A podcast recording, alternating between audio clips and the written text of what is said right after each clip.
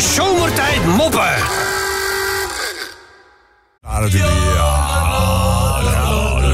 Even drie raadseltjes eh, met eh, Menno.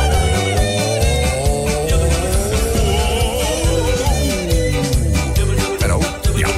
Ehm, hoe noem je diep nadenken in de drukte op de snelweg ook wel? Dus hoe noem je diep nadenken in de drukte op de snelweg ook wel? Ja. Ja. Even makkelijk. Naden, er komt een plaats.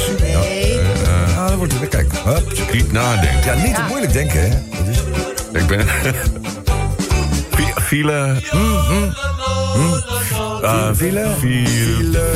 Filosoof. Filosoof. Een filosoof. ja. Filosoferen. Filosoferen, ja. Filosoferen. Rekenen we goed. Oké, die is goed. Even een makkelijke. Eh, hij wordt steeds een beetje moeilijker, hè? Oké, oké, Oké, Nog moeilijker als net? Ja, Oké. dan gaan we voor de tweede, hè? Ja.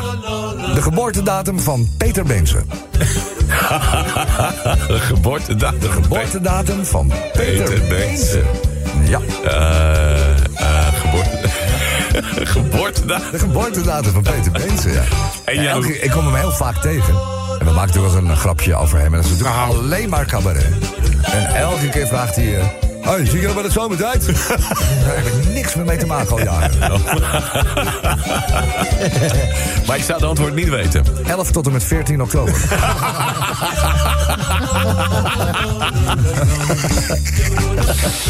Nog eentje.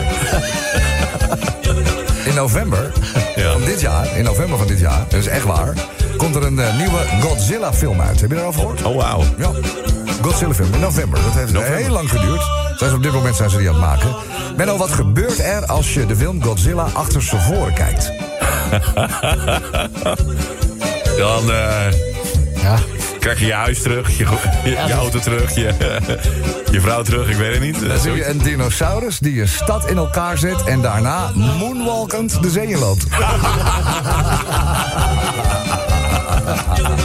Wat mooi.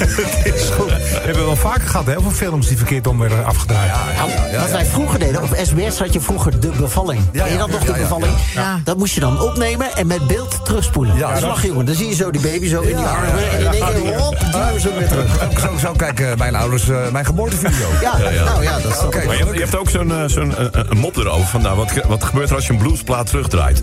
Je krijgt je vrouw terug, je krijgt je hond Oh, terug. ja,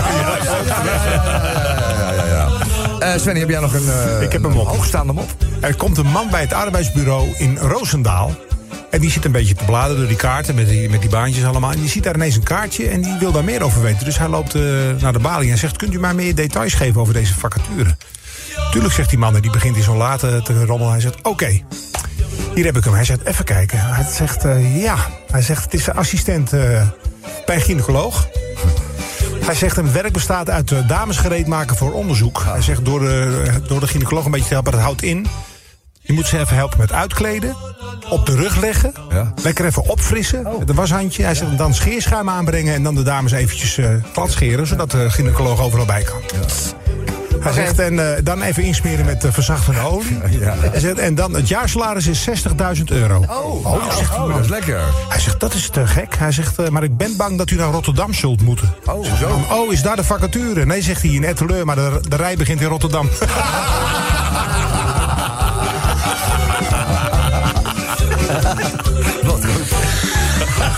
Hey, luister, voor, voor Menno hebben we nog wel wat raadsels nodig eh, de komende week. ja. Dus eh, als je wat weet van Menno, als je hem wilt eh, laten zweten rond dit Oh. tijdstip overdag, dan moet je maar even melden in de app van eh, Radio 10. Dan kun je gewoon wat eh, raadsels achterlaten. Ja, ze moeten niet zo moeilijk, hoor je al, hè? Nee, nou die eerste mag altijd wel een beetje makkelijk. En daarna een stapje omhoog. dat, dat, dat, dat doen we altijd bewust wel.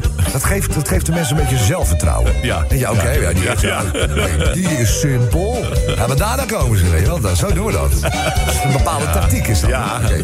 Ehm, over tactiek gesproken, zullen we even terug in de tijd? Ja.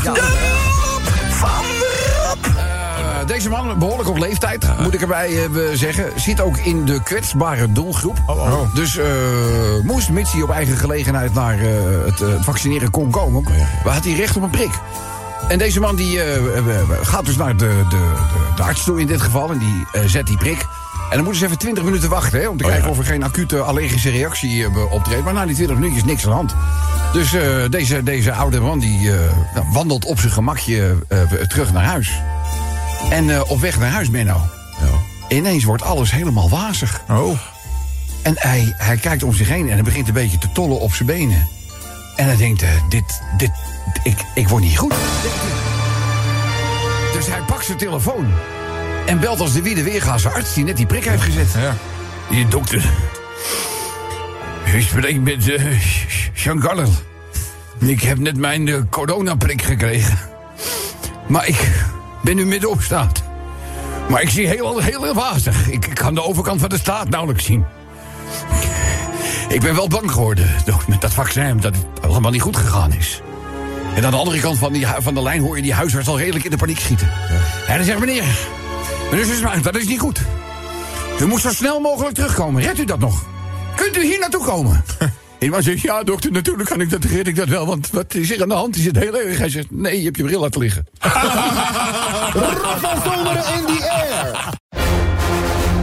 De zomertijd moppen.